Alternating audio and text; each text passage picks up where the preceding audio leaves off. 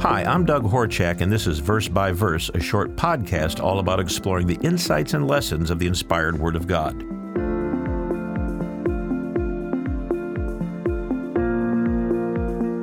Today we're looking at 2 Timothy chapter 2 verse 25. Now let's begin by reading this very short verse. In humility correcting those who are in opposition, if God perhaps will grant them repentance so that they may know the truth. Now what's really going on here? And why did Paul write this to Timothy? Let's take a look. 2 Timothy is an interesting book of the Bible. It was actually one of the letters that the apostle Paul wrote to a young minister, a young pastor by the name of Timothy.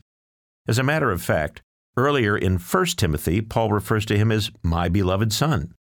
So Paul was very fond of Timothy, and this letter was one in which he was giving instruction, encouragement, and advice to Timothy as he served the brethren in the congregations he cared for. Paul clearly wanted Timothy to succeed. In this letter, Paul instructed and gave guidance on a number of important aspects of pastoring. But in this particular verse, we read of advice that he was giving Timothy on, of all things, the few times that he might need to correct someone. Sometimes in pastoring, on rare occasion, correction is something you do. And in this case, Paul seems to be referring to someone that was a part of the church, someone who was either personally in opposition to the teachings or at least living a life that departed from God's way and law. In any event, the scripture begins with suggesting Timothy do his correcting with humility. In the previous verse 24, it tells us a lot. Paul said, And a servant of the Lord must not quarrel, but be gentle to all, able to teach, and patient. So Paul is reminding Timothy of the need to have a caring approach to the person he's correcting or trying to help. As pastor, he reminded Timothy that the goal is to help the person, not just to punish them or only point out the error of their ways. He said a shepherd should not quarrel, but be gentle and patient. You know, I think back as a parent on the occasions I may have had to correct one of our children. I certainly didn't want my children to feel, well, dad doesn't love me or he's just mad and wants to take it out on me. Those occasions we may have had to correct our children, we wanted them to know that we loved them, that we cared about them, and wanted the best for them. So, this principle Paul was sharing with Timothy applies to different situations when you have to help correct someone's action or direction in life. But also notice what's the goal? What's the goal of correcting? Was it to make the person shamed was it to make the person hurt and humiliated? Well, no, that shouldn't be the focus. But the scripture says he wanted them to come to their senses. The New King James Version actually says that. Other translations say he wanted them to wake up. It's as if they at one time knew better and to encourage them to repent or to change.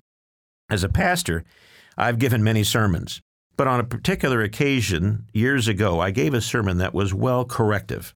And while that type of message for me was pretty rare from the pulpit, it was corrective nonetheless.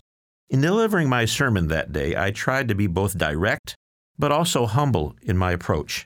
I acknowledge that as a person and as a Christian that I myself had certainly fallen short at times along the journey of following Jesus Christ.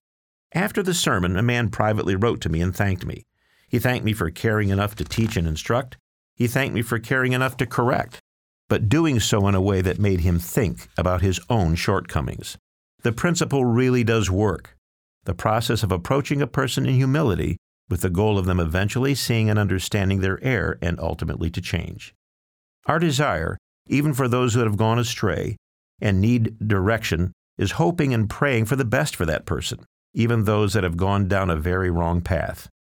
It's interesting that in 2 Peter 3 and verse 9, the Apostle Peter referred to the fact that God, in his great plan for all of mankind, is desirous of every human being, if they so choose, to ultimately repent and not to perish. That should be our goal, whenever it might fall our responsibility to instruct and ultimately help someone that had departed from God's way of life. Verse by Verse is a companion podcast to the Daily Bible Verse blog, which you can find on the Life, Hope, and Truth Learning Center. Check out the show notes for more.